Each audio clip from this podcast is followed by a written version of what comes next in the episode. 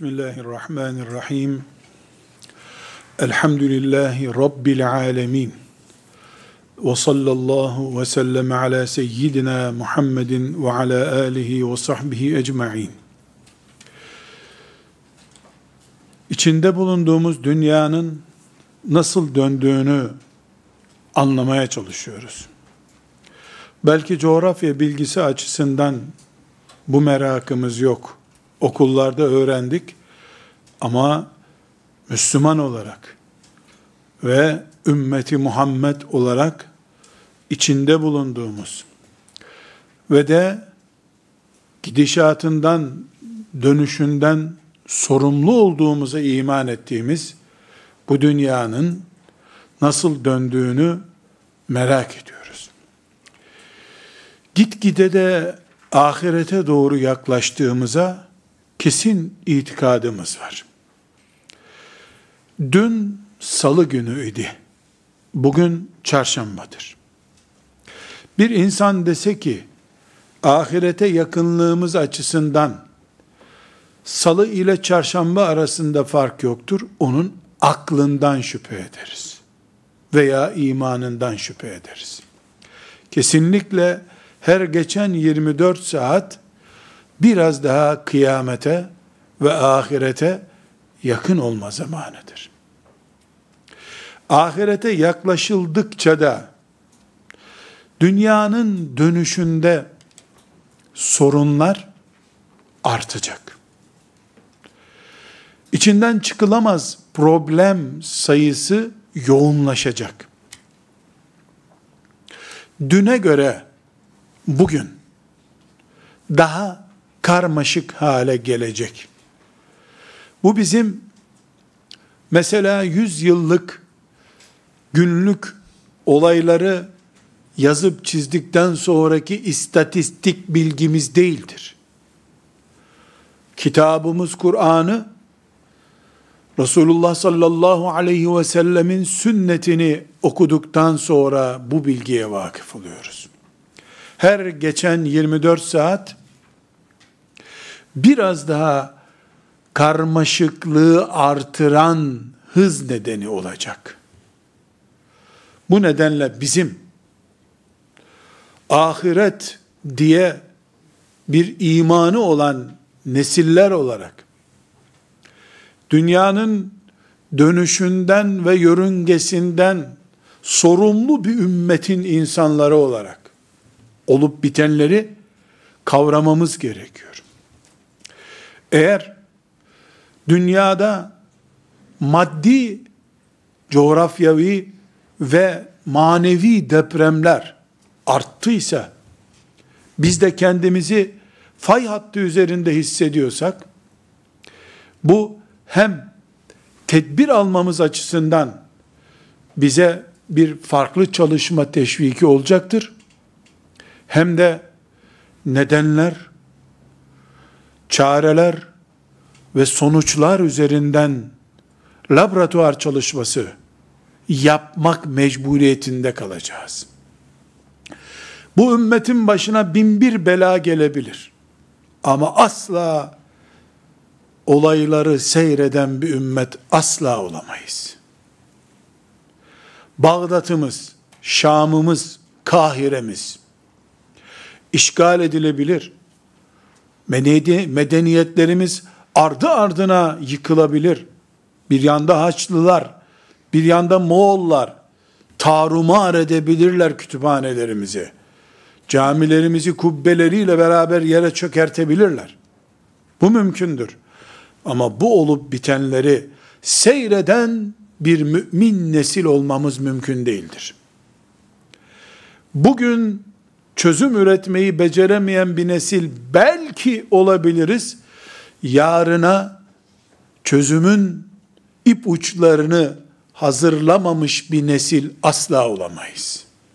Çünkü biz ümmeti Muhammediz sallallahu aleyhi ve sellem. Ümmeti Muhammed bu kainatın gidişinden sorumlu bir ümmettir.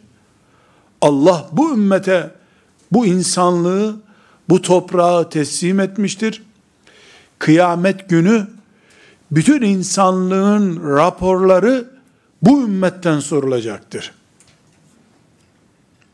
Siz insanlığın şahitlerisiniz Allah buyurmuştur.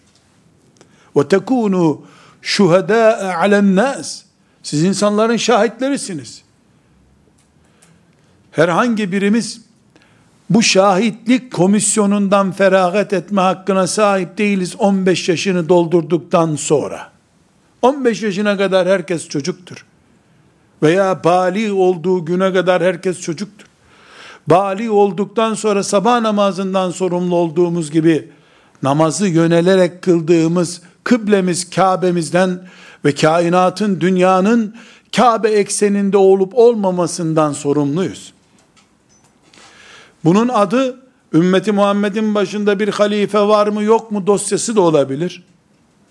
Bu ümmetin çocuklarından tek bir çocuğun şirk tehlikesiyle karşı karşıya kalıp kalmadığı ile ilgili bir dosya olabilir.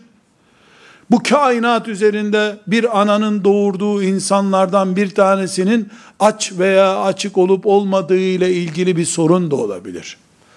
İnsanlık Allah'ın kulları ümmeti Muhammed'e emanettir. Sağlığında Resulullah sallallahu aleyhi ve sellem bizzat kendisi bu emaneti sahiplendi. Veda hutbesinde de ümmetine emanet ederek gitti. Dolayısıyla bizde bin bir bela, milyonlarca musibet bulunabilir ama olayları seyreden gafil iki gözün sahibi olarak dolaşan insan olamaz, olmamalıdır.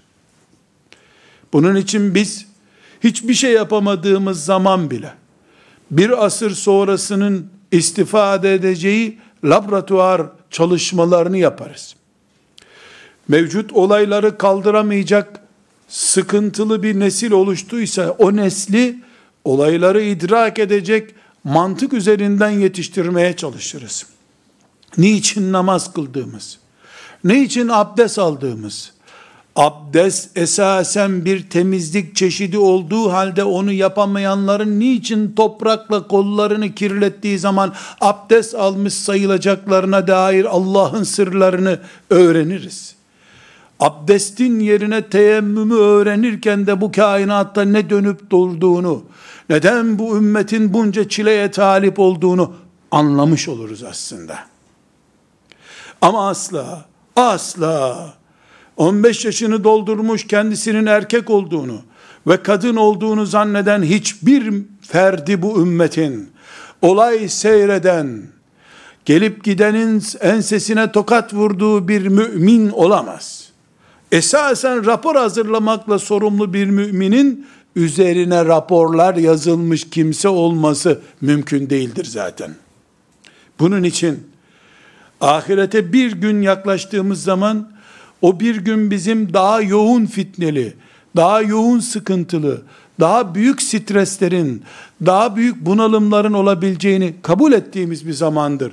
Olaylar büyüdüyse, fitneler çoğaldıysa, stres arttıysa, ümmet kapasitemiz, olaylara yoğunlu ilgilenişimiz, bakan firasetimiz, sabrımız, dayanma ve sebat gücümüz de artmış demektir. Çünkü iman ediyoruz ki biz Allah hiçbir insana bu kainatta kaldıramayacağı şeyi yüklemedi ki bize yüklesin. Olaylar büyüdüyse ümmeti Muhammed'in tecrübesi de büyüdü. 1400 senedir şerle mücadele yapan bir ümmetiz biz. Bağrımızda kaç Haçlı ordusu sindi. Kaç Moğol çapulcusunu topraklarımızda gömdük biz. İlk defa karşılaşmıyoruz ki Uhud'du ilk karşılaşmamız. Bedir'de ilk karşılaşmamız. Kadisiye'ydi topraklarımızın dışına ilk çıkışımız. Yermük'tü, Tebuk'tu. Bugün biz milyonuncu defa şerle karşılaşıyoruz. Ümmet olarak çilemiz büyükse tecrübemiz de yoğundur. Bu büyük tecrübelerden sonra Allahu Teala'nın huzuruna insanlığın raporunu yazmak için çıkacak bir nesil olarak biz kendimizi cılız duruma düşürürsek üzerine rapor yazılan nesil oluruz. Allah muhafaza buyursun. Belki Allah belki de derken asla manasında belki madem Müslümanlar bu işi beceremedi, yeni bir din göndereyim demeyecek. Çünkü İslam son din, kıyamete kadar din.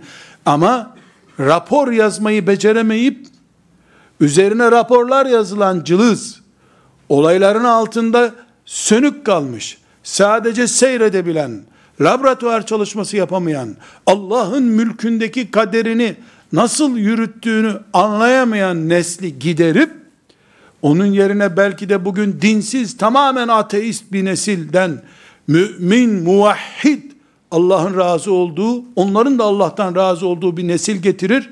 Onlar da bu dünya olaylarının neden böyle olduğunu iyice idrak ederler ve Allah adına Allah'ın yeryüzündeki halifeleri olarak insanlığın Allah'a secde etmesini temin ederler. Okyanuslardaki balıkların bile ona katıldığı büyük bir kampanya ile Allah'a secde dönemini başlatırlar.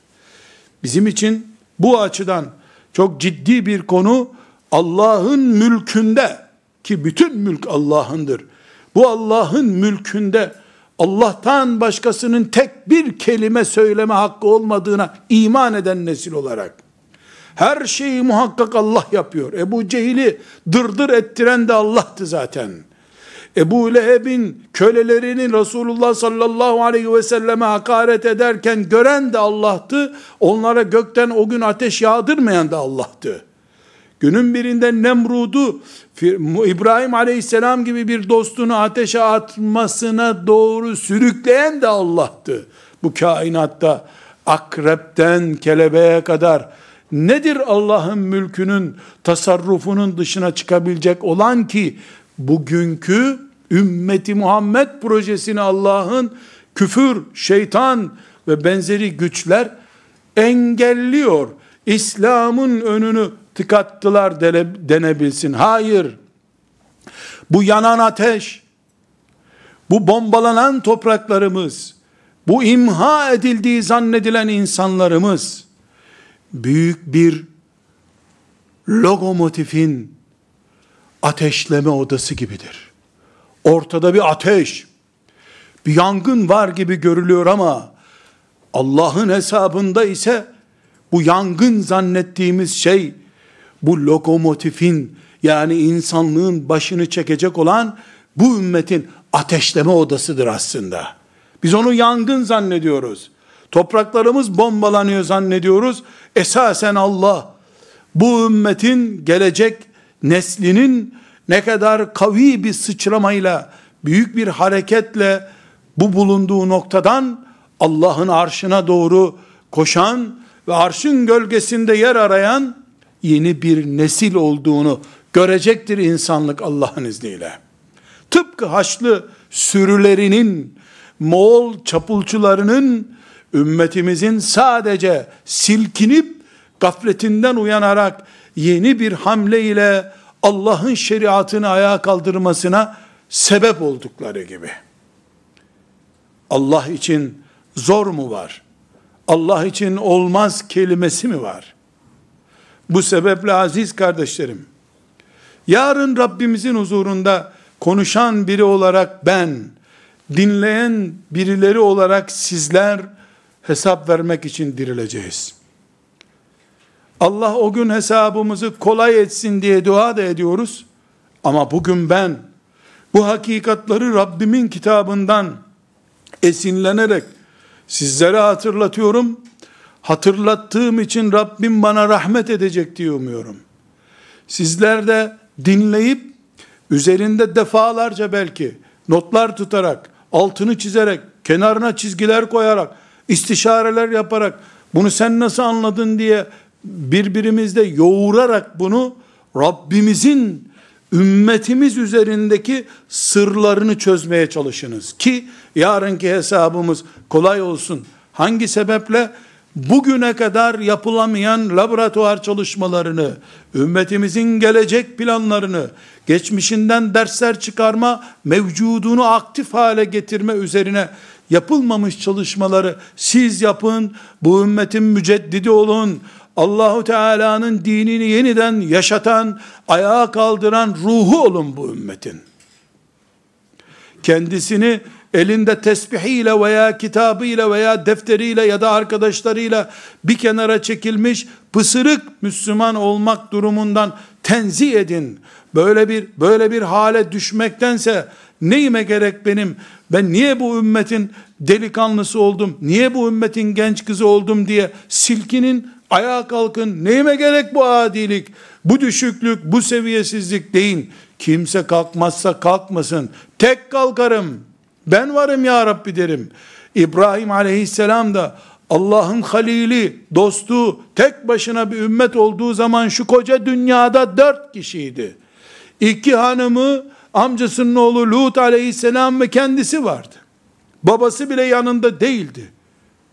Sonra Allah onun o bereketli çalışmasından milyonlarca mümin muvahhid çıkardı bu dünyada. Bir kişi olmaktan korkmayız. Allah'tan uzak kalmaktan korkarız biz. Tek kalmak sorun değil ki. Tek kalmak Allah'a en yakın olmaksa şu kainatta kimse kalmasın ben Everest tepesinin en üstüne çıkarılayım iple bir helikopterle orada sarkıtılayım insanlığın tek muvahhidi olayım asla yılmam diye iman etmek zorundayız. Güzel kardeşlerim bu laboratuvar çalışmasını yaparken bazı hakikatleri idrak etmemiz lazım. Bir, Allah kullarını imtihan etmek için yaratmıştır. Bu imtihan olmasaydı insanı yaratmayacaktı zaten. Doğal olarak Allah eğer imtihan için yarattıysa imtihan da insanın damak tadına göre ayakkabı numarasına göre olacak hali yok herhalde. Lütfen biraz koşar mısınız diye atlete denmez ki. Şu metreden şu metreye koş denir. Allah imtihan için yarattıysa, imtihanın da şartlarını, tipini ve sonuçlarını o belirleyecektir ki imtihan olsun bu. Mümin olmak, imtihan olmayı kabul etmektir. Fitnenin fay hattının üzerindeyiz diyoruz. Laboratuvar çalışması yapıyoruz şimdi. Bunu tahlil ediyoruz. Allah imtihan etmeyi murad ettiyse fakirlikle de imtihan edecek, zenginlikle de imtihan edecek, sağlıkla da imtihan edecek, hastalıkla da imtihan edecek, gençlikle de imtihan edecek, ihtiyarlıkla da imtihan edecek, cinsellikle de imtihan edecek, başka bir şeyle de imtihan edecek. Ama bu kainatta en büyük imtihanı insanın iblistir. İblis de insanların içerisinden bulduğu yardakçılarıyla karşımıza çıkar. Dolayısıyla bizim en büyük imtihanımız Allah'ın arşına doğru koşarken bizim gibi insanlardır. Yer yer bizim gibi insanların bizim ümmetimizden de birilerinden olması mümkündür. Binaenaleyh biz ormanda yürürken yabani hayvanlardan korkarak yürüdüğümüz gibi bu dünyada Müslümanlık yürüyüşü yaparken tevhid insanları olarak bu dünya meydanında yürürken bizim gibi insanlardır rakiplerimiz ve düşmanlarımız. Hem cinslerimiz, vatan arkadaşlarımız, soydaşlarımız, akrabalarımız, bir aile içerisindeki en yakınlarımız, evladımız, anamız, babamız mümkündür. Allah hedefimiz, ulaşacağımız gayemiz ise Allah'ın önümüze ne çıkaracağını biz bilemeyiz. Biz blok olarak Allah'ın imtihanına hazır olmak zorundayız. Allah'ın bizi yaratma nedeni budur. Furkan suresinin 20. ayetinde Bu sır çok açık bir şekilde karşımızdadır. Laboratuvar çalışması yapıyoruz. Euzu billahi mineşşeytanirracim. Bismillahirrahmanirrahim. Ve cealna ba'dakum li ba'din fitne. Etasbirun? Ve kana rabbuka basira. Üç cümle. Ve cealna ba'dakum li ba'din fitne. Etasbirun? Ve kana rabbuka basira. Şu fay hattının bir numaralı kuralı budur. Biz sizi birbirinizin fitnesi yaptık. Birbirinizin imtihanı yaptık. Etasbirun bakalım sabredecek misiniz? O kana rabbuka basira. Allah ise her şeyi görüyor. Bunun için Haçlı ordularıyla karşılaşan Selçuklu'nun perişanlığından sonra filanca Osmanlı sultanının kardeşi tarafından mesela öldürülmesi ne anlama geliyor? Haçlıları daha yeni kovduk topraklarımızdan. Niye kardeş kavgası yapıyoruz biz burada diyemezsin. Niye diyemezsin? وَجَعَلْنَا بَعْضَكُمْ لِبَعْضٍ fitne. Birbirinizi size imtihan sebebi yaptık. Fitne ne demek? İmtihan sebebi demek. Etasbirun bakalım sabredecek misiniz? Ve kâne rabbuke basira. Rabbin her şeyi görüyor. Haçlının önünde durup duramayacaksın. Güzel bir cinsel hissiyat veren erkeğin veya kadınsan erkeksen kadının önünde durup duramayacaksın Kardeşinin ihtirası önünde ne yapıp ne yapmayacaksın ortak iş yapalım faizi ben ödeyeyim diyen iş ortağı önünde ne yapacaksın? Ne sabredeceksin? وَجَعَلْنَا بَعْضَكُمْ لِبَعْضٍ فِتْنَةً اَتَصْبِرُونَ وَكَانَ رَبُّكَ بَصِيرًا Sadakallahul azim. Daha güzel söz söylenemez. Ya Allah. En azından 1400 senedir İslam tarihini biliyoruz. İnsanlığın eski tarihinde Kur'an'dan okuyoruz. Hep bu asas şey. Asas, baş, düğme, şartel bu. وَجَعَلْنَا بَعْضَكُمْ لِبَعْضٍ fitne. Birbirinizin imtihanı yaptık size. Ailede kadının imtihanı erkek, erkeğin imtihanı kadın, babanın imtihanı evlatlar, evladın imtihanı analar, akrabalar arasında imtihan amca, imtihan yeğen, Hısımlar arasında kaynana imtihan, gelin imtihan, damat imtihan, bir soyun çocukları arasında o soyun şu kolu bir imtihan, öbür kolu öbür imtihan. Hayat hep imtihan. وَجَعَلْنَا بَعْضَكُمْ لِبَعْضٍ fitne. La havle ve la kuvvete illa billah der gibi teselli bulacağımız bir ayettir bu. El Furkan suresinin 20. ayeti. Bu laboratuvar çalışmamız bizim. Bunu bilenler olayların içinde kahrolup gitmezler. Biz beraber 10 sene önce bu vakfı kurmuştuk da şimdi niye bu vakfın üzerinden biz kavga ediyoruz diye gereksiz bir tartışmaya girmezler. Çünkü Allah bir vakıf kursan bile filan camiyi yaptırmak için beş talebe ilim öğrenmek için beraberce gurbete çıksanız bile birbirinizle sizi imtihan eder. Bu imtihan her zaman onun parasını almak şeklinde değildir Onun o beş kişiden bir tanesini mesela tembelleştirerek hız kesip kesmeyeceğini sende görmek ister Allah.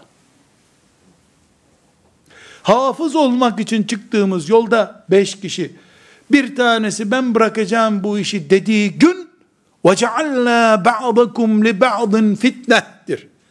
O gün dimdik durup sen bırakabilirsin. Ben arşın gölgesinden önce mola vermeye niyetli değilim dersen وَكَانَ رَبُّكَ basira. Seni Rabbin o gün gördü işte. Sen o gün imtihan kazandın. Bu laboratuvarımızın bir numaralı tahlili. İkinci tahlilimiz Allah'a iman ediyorsak, elhamdülillah, Allah'ın hükmünde yürüyor her şey diye iman ediyorsak, elhamdülillah, öyle yani. Rabbimizin vaadinde bir tereddüt yok. Tam buyurduğu gibidir diyorsak, tıpkı ashab-ı kiramın hendek günü dediğini diyebiliyorsak, o zaman şunu söyleyeceğiz. Allah sonuçlara bakıyor. En son ne olacağını hükmediyor Allah. Ara yerdeki görüntülere Allah'ın itibarı yoktur.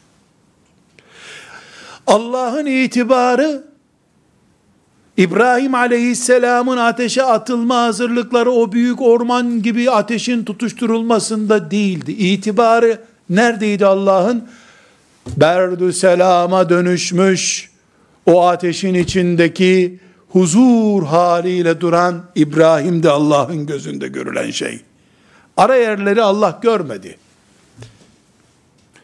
Peygamberi mağaraya saklandığı zaman Şib'a Vadisi'nde açlık çektiği zaman, müşrikler ona hakaret ettiği zaman, o gün Allahu Teala için onun mülkünde olan şeylerdi bunlar ama Mekke'yi fethedip muzaffer bir komutan olarak şirkin başını ezdiği günün görüntüsüydü Allah'ın gördüğü şey. Çünkü Allah akibete bakar. Dünyayı sadece start yeri olarak görür. Dünya Allah için sonuç yeri değildir. Dünya Allah için start yeridir. Burada imtihanı başlatıyor. Burada peygamberliği başlatıyor. Burada cihadı başlatıyor. Burada kulluğu başlatıyor. Burada dünyaya inip şeytanla mücadele sürecini Adem aleyhisselam ile başlatıyor. Ama burası sonuç yeri değil. Burası nihai karar yeri değil. Burası sadece başlama yeridir. Allah'a iman eden bir mümin, Kur'an düşünüyorum diyen bir mümin, Muhammed Aleyhisselam'ın Bukhari'deki sözlerini düşünen mümin, burayı son nokta gördüğü zaman ters istikamete dönmüş olur. Allah burayı başlangıç, cennetini, firdevsini nihayet olarak görüyor. Mümin eylemi itibariyle sabır kapasitesi itibariyle beklentileri itibariyle 60 yıllık 70 yıllık olup olmadığı bile belli olmayan dünya hayatını netice olarak gördüğü zaman ara yollardan birine sakıp sapık bir yola girip ana istikametten ayrılmıştır. Buluşulacak yer Firdevs cenneti iken Abant'taki görüntülere takılmıştır. Hedeften önce o sapıp gitmiştir zaten. Bunun için laboratuvar çalışması yaparken fertler olarak, ümmet olarak esasen biz ne için varız da neyi bulamadık da dert ettik bunu diye sorduğumuzda göreceğiz ki Allah'ın sadece başlanma noktası olarak gördüğü dünyayı meğer ki biz bir son olarak görme gafletine düşmüşüz. Maazallah. Bu düzeltildiği zaman parmağı koptuğunda parmağına bakıp Allah yolunda sen düşünülüp hesabı yapılacak bir şey bile değilsin diyen şuura sahip oluruz. Şehitliği o gün edebiyatı üzerinden değil, emekli olduktan sonra Allah hepimize nasip etsin diye bir tür alay mantığıyla baktığımız bir beklenti olarak değil. Ya Rab, akşam güneşi batmadan önce bana şehitliği nasip et diye her sabah evden çıkarken duasını yaptığımız bir hasret olarak yaşarız.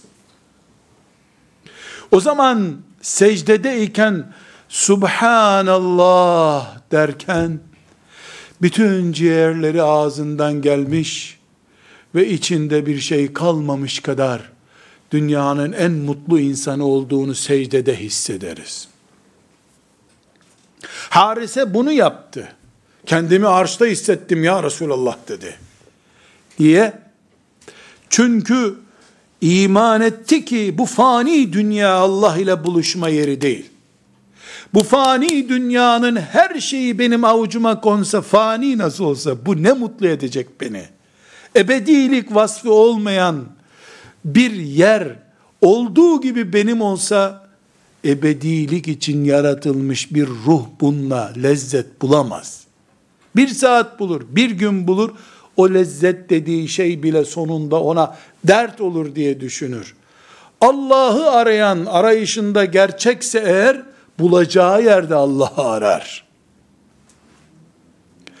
Allah'ın bulunmayacağı yerlerde, Allah'ın cennetinin bulunmayacağı yerlerde, Allah'ın rızasının ebedi olarak bulunmayacağı yerlerde Allah'ı aramak gaflettir. Bunu biz ibadet anlayışımıza yerleştiririz. Bunu biz İslami çalışmalarımıza yerleştiririz de sonra deriz ki ben 150 sene çalışırım. 150 sene malımı, canımı, her şeyimi feda ederim. 150 sene sonra İslam'ın devleti mi kurulmuş, halifesi mi gelmiş beni hiç alakadar etmez. Ben birileri bu ümmetin başına geçsin halife olsun ben de dışarıdan seyredeyim gibi bir gaye için çalışmıyordum ki zaten. Rabbim benim için çalış dediği için çalıştım. Rabbim bana çalış dediği şekilde de çalıştım ben. Gerisini de ona bıraktım. O ister İslam devleti kurar, isterse bu projesini 500 sene erteler. Kim karışa Allah'ın işine ki? Kim burnunu soka Allah'ın işine? Dileseydi Allah zaten sarsmazdı bu düzeni. Belli ki Ali bin Ebi Talib radıyallahu anh'ı çok seviyordu Allah. Peygamberinin damadıydı. Allah'ın arslanıydı. Bunu sevdiği belliydi. Onun elinde yıkmazdı bu devleti Allah. Böyle bir plan olmasaydı Allah'ın. Proje Allah'ın projesi. Din Allah'ın dini. Her şey Allah'ın. Mümin haddini bilmesi gerekmez mi? Allah'ın mülkünde kim kimin işine karışır? Onun için laboratuvarımızda önümüze çıkacak ikinci rapor kimin mülkünde kimin hesabını yapıyoruz biz. Allah burayı sadece çalışma başlangıç noktası olarak görüyor. Asla karşılık yeri, ödül merkezi olarak görmüyor. Böyle bir beklentimiz de esasen edep değildir. Allahu Teala'ya karşı edep kıtlığıdır. Cennetini vaat eden bir Allah'tan çay bahçesi nasıl isteriz biz? buluşma yeri olarak arşının gölgesine davet ettiği genç, çınarın altını nasıl ister Allah'tan? Unutmuyoruz. İkinci noktamız, biz kesinlikle Allahu Teala'nın kuralına tabiiz. Nedir o kural? Dünya başlangıç yeridir. Akibet muttakiler içindir o muttakilerin buluşma yeri de cennettir. Dünyada filan fetihten sonra filan sahabi evet doğru ama o fetih de sonra bir dert oldu. Dünya öyle bir yerdir ki fethettiğin yer bile seni ezebiliyor. O da bir imtihan çünkü. Nimeti de imtihan dünyanın. Üçüncü noktamız, Allah haşa gafil değildir kafir kullarından. iblisten. Asla gafil değildir Allah. Ama bir kanun koymuş. O kanun şu. Hesapla, hesaplaşma yerinde görüşeceğiz. Kur'an'ımızdan çok açık ve seçik anlıyoruz ki, eğer hesaplaşmayı Allah, Lut aleyhisselamın kavmine yaptığı gibi, Nuh aleyhisselamın kavmine yaptığı gibi, Nemrud'a yaptığı gibi, Firavun ailesine yaptığı gibi, hemen burada görseydi Allah hesapları, dünyanın var olma gereği yoktu zaten. Çünkü kötünün kökü biterdi. Halbuki Firavun'u boğduğu topraklarda Allah'ı bırakıp bir buzak çamuruna tapınan nesil çıktı o gün. O mucizeyi görenler. Firavun'un boğulduğunu ve Allah'ın ordusuyla beraber onu helak edip intikamını aldığını görenler, ya onlar, onlar o adamlar. Bunu başkalarından duyanlar değil. Onu bizzat orada görenler, bir ay iki ay geçmeden çamurdan bir buzak tap, yapıp ona tapındılar Allah'ı bırakarak. Peygamber de başlarında, Harun aleyhisselam da başlarında bekliyordu. Allahu Teala hesabını, azabını hemen yapsa zaten kökü kururdu insanlığın. Çünkü insanlık yuvarlanarak geliyor, yürüyerek gelmiyor Adem Aleyhisselam'dan beri. Ama Allah hesap yerine erteliyor. Laboratuvarda üçüncü gerçek bu karşımıza çıkan gerçek. Biz hesap görülesi bir yerde değiliz. Hesap gününün dosyaları tutulan bir yerdeyiz. Dolayısıyla 50 senedir ümmetimize kan kusturan şer güçlerin niye hala ellerini kollarını sallayarak dolaştıkları bir dünyadayız biz sormayız. İyi ki onların hesabı burada görülmüyor deriz. Çünkü burada onların hesabı görülse ölümdür en ağır cezaları. Ölerek kurtulurlar aslında.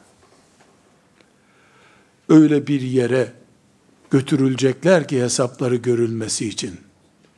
Belki milyonlarca sene gidip haklı mıymış Allah?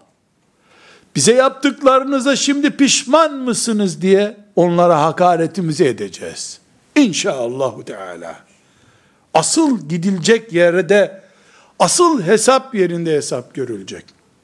Kur'an'ımızın bu konuda içimizi açan ayetleri var. Bu ayetleri mesela İbrahim suresinin 42. ayeti. وَلَا تَحْسَبَنَّ اللّٰهَ غَافِلًا عَمَّا يَعْمَلُ الظَّالِمُونَ İnnemâ yuakhiruhum li yevmin teşkasu fihil absar. Sadakallahul azim.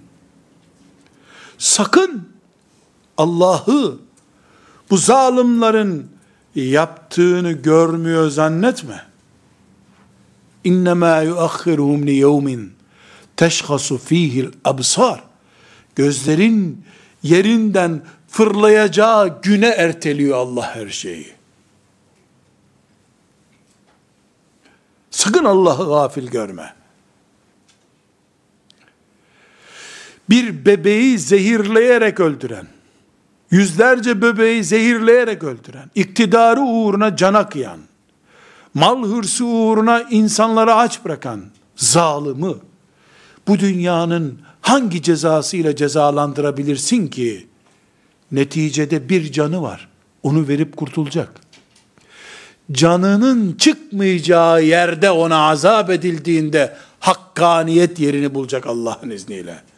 Canların çıktığı bir yerde yapacak bir şey yok ki. Herkes buna bir tokat vursun desen, onun zulmünü görenler birer tokat vursa, iki bininci kişiye sıra gelmeden geberip gidecek. Nerede gerisinin hakkı? Ama öyle bir yere gidecek ki, Ateşte derisi yüz bin kere yandığı halde yüz bin birinci defa tekrar Allah onu diriltecek. Küllema nadıcet culuduhum beddelnahum culuden gayraha.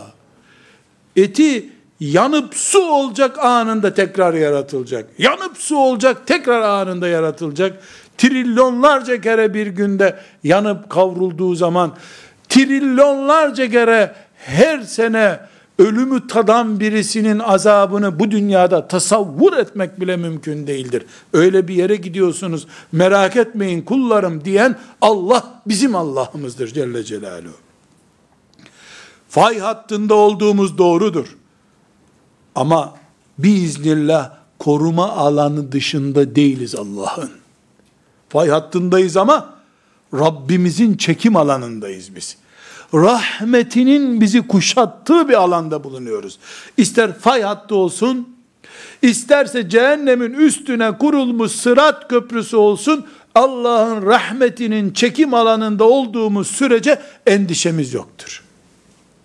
Cehennemin üstüne kurulu, sırat köprüsünden yürürken bile onun rahmeti bizimle olsun, mağfireti bizimle olsun, gerisi önemli değildir. Deriz. Böyle demedikçe de zaten imanın lezzetini tadanlardan olamadık demektir. Maazallah. Ve Kehf suresinin 58. ayeti. Başta ne dedik? Kehf suresinin 58. ayetine geçmeden baştan bir daha hatırlayalım. Biz olup bitenlerin esrarını ince ayrıntılarını göremezsek iblis becerir bizi de yuvarlar kaybeder buralarda. Başımıza gelenleri büyük katlanılmaz şeyler zannederiz. Keyifle yaşayacağımızı zannettiğimiz bir dünyada sıkıntılar bizi bunaltır. Ama becerir de Allah'ın önümüze koyduğu sırları yakalayabilirsek, bu sırlar biiznillah bizim kurtuluşumuz olur. Büyük bakarız. Gözümüzün arkada varmış gibi geriyi gördüğü, binlerce senelik tarihi İbrahim Aleyhisselam'dan beri olup bitenleri gördüğümüz bir dünyada yaşamanın gururu ile dik dururuz. Bizden bin sene sonrasını bile görür gibi oluruz bu dünyada. Eğer Allah'ın gördüğünü görebilirsek. El-Kehf suresinin 58. ayeti. Ve rabbukel gafuru zurrahme. Şu mağfiret sahibi Rabbin çok merhametlidir. Lev yuâkhidhum bima kesebû leaccele lehumul azâb. Eğer Rabbin her yapılan şeyin cezasını verseydi, hemen azap kararı verseydi, böyle olmazdı. Yani mağfiretine ve onun büyük rahmetine uygun değil bu. Son nefesine kadar herkese o kapıyı açık tutuyor. Gerisine de umudunu veriyor. Bellehum mev'idun len yecidû min dûni mev'ilâ hiçbir kıvırma payı bulamayacakları bir randevuya koşuyor onlar. Hakları o randevu gününe kadar sabit. Randevu günü artık hiçbir kıvırma payları kalmamış olacak. Bize bir tur daha attırsaydın bu yarışta dedirtmeyecek Allah. Dedirtmemek için de onların ipini uzun tutuyor. Fatır suresinin 45. ayetine dikkat edelim. Bu ayette laboratuvarda bulacağımız çok ciddi sonuçlar var. وَلَوْ يُؤَاخِذُ اللّٰهُ النَّاسَ بِمَا كَسَبُوا Bima kesebu yapıp durdukları şeyler demek. Dosyalarına işlenen suçlar demek. وَلَوْ يَاخُذُ اللّٰهُ النَّاسَ بِمَا كَسَبُوا Allah insanları yaptıkları her şeyden dolayı cezalandıracak olsaydı, hemen ma taraka ala zahriha min dabbetin insanların suçlarını hemen cezalandıracak olsaydı dört ayaklı bir hayvan bile kalmazdı bu dünyada. Bu her şeyi cezalandırması Allah'ın o suçu işleyenleri bırak o suçu işleyenlerin yaşadığı topraklardaki dört ayaklı hayvanları bile imha ederdi. Bu ne demek? Aslında insanların kabahati öyle bizim zannettiğimiz kadar da değil. Daha da büyük kabahatleri var. Ama Allah sonraya bırakacağım diye bir kanun koydu ya, gözlerin yerinden fırlayacağı bir gün diye randevu verdi ya Allah. Bu Allah'ın böyle yapması Allah Teala'nın gafletinden, onları görmediğinden, dosyaları çok kabarık olduğundan haşa onlara gücü yetmeyeceğinden değil koyduğu kanunun mahşere kadar ertelemeyi gerektirdiğinden kendi koyduğu kanununu bozmak istemiyor Allah. Yoksa değil firavunlar, nemrutlar, değil filan despotlar, onların yaşadığı toprağın üstünde dört ayaklı bir hayvan bile kalmazdı. Dosyaları çok kabarık insanoğlunun. فَاِذَا جَاءَ اَجَلُهُمْ Ama o bahsetti. وَلَكِنْ يُؤَخِّرُهُمْ اِلَى اَجَلٍ مُسَمَّى Ama Allah herkesi o sözünü verdiği randevuya erteliyor. فَاِذَا جَاءَ اَجَلُهُمْ O randevu vakti geldiğinde فَاِنَّ اللّٰهَ كَانَ بِعِبَادِهِ بَصِيرًا Cümlemiz bu şimdi. fe innallâhe kâne bi'ibâdihi basîrâ. O zaman herkes görecek ki bütün mazlumlar, zulüm altında kıvrananlar, çocuğuna Kur'an okuttuğu için zindanlara düşürülenler, yıllarca ezana hasret olarak bu dünyadan çekip gidenler, sünnete uygun ezan okudu diye hapsedilenler, kırbaçlananlar, Allah dediği için dayak yiyenler, topraklarından sürülenler, mazlumlar, kadınlar, çocuklar, ihtiyarlar, bütün insanlar o zaman görecekler ki inna Allah kana bi ibadi basira. Allah bütün kullarını çok iyi bir şekilde görüyormuş demek ki. O zaman kimsenin şüphesi olmayacak. Hatta mazlumların bile unutu verdiği bazı şeyleri Allah unutmamış olacak.'' Mazlumlar yediği dayakları unutacak belki. Yüz soba mı yedi? Kırk kamçı mı yedi? Yirmi dipçik mi yedi? Onu o bile unutmuşken Allah saymış olacak onları. Fe innallâhe kâne bi'ibâdihi basîrâ. İmanı bu olan için gam yok bu dünyada. Rabbim benden iyi görüyor gördüğünü. Ben hesap sormaya kalksam bu mel'undan, bu kafirden unuturdum soracağım şeylerin çoğunu. Ama öyle bir Rabbim var ki fe innallaha kana bi ibadihi basira kullarını mümin kafir zalim mazlum kadın erkek herkesi hiçbir harfi hiçbir kareyi kaçırmadan hiçbir nefesi hatta gözlerin gördüğü hiçbir sahneyi dahi kaçırmadan gözleri gören, gözlerin gördüğünü gören, kulakların duyduğunu duyan, ağızların konuştuğunu duyan, kaydeden, yazan, bir deftere dolduran Allah benim Allah'ım ise kafir yaptığını yapsın görelim. Yeter ki ben kafirin önünde zilleti kabul eden, perişanla razı olan, sefalete ikna olmuş bir mümin olarak onun huzuruna çıkmayayım. O gün beni de o haliyle gördüğü için Allah ben de perişan olurum. Esasen demek ki müminin vazifesi Allah'a dayanmak. Allah'la beraber yol almak, onun Kur'an'ına göre yaşamak, peygamberini aleyhissalatu vesselam örnek almak, ashab-ı kiramı yanında hissetmektir. Bunu becerdikten sonra mümin için sıkıntı yoktur. Mümin rahattır. Mümin eğer fe innallaha kana bi ibadihi basira. Kullarını en iyi şekilde gören bir Allah'ın kulu olduğunu bildiği halde mümin hala endişeliyse büyük hesap yerindeki hesapla rahatlayacağına iman edemiyorsa sıkıntı esasen müminin bu iletişim sorunundadır. Hattı çekmeyen bir yerdedir o. Bulunduğu vakıf hat çekmeyen bir yerdir. Yer değiştirsin. Namaz kıldığı camide hat çekme sorunu vardır. Kur'an orada tam çekim yerinde değildir.